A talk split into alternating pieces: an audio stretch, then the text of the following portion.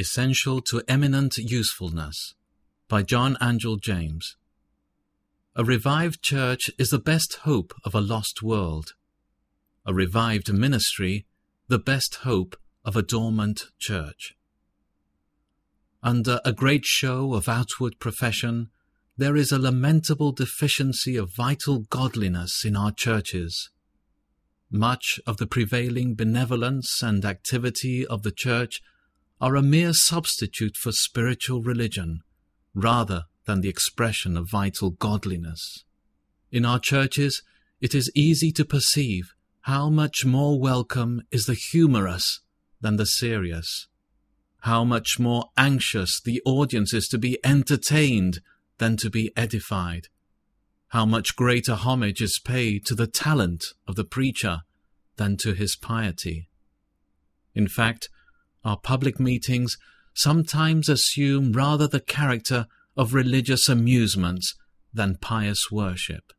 It ought never to be forgotten that a church meeting, if rightly understood, is a company of people brought together to carry out the design for which the Son of God expired upon the cross.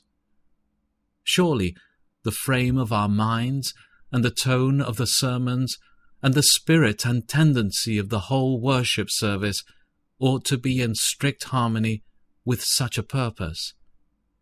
Yet many of our church meetings have rather lowered than elevated the tone of our piety, and thus enfeebled our real strength for carrying on this great work.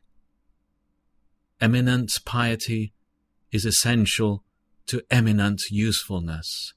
It is eminent piety alone which will enable us to take a clear and impressive view of the object to be sought, and supply the energies necessary for obtaining it. It is eminent piety alone which will purify our motives and produce that spirit of profound humility, self denial, dependence, and entire consecration which are necessary to qualify us for the work.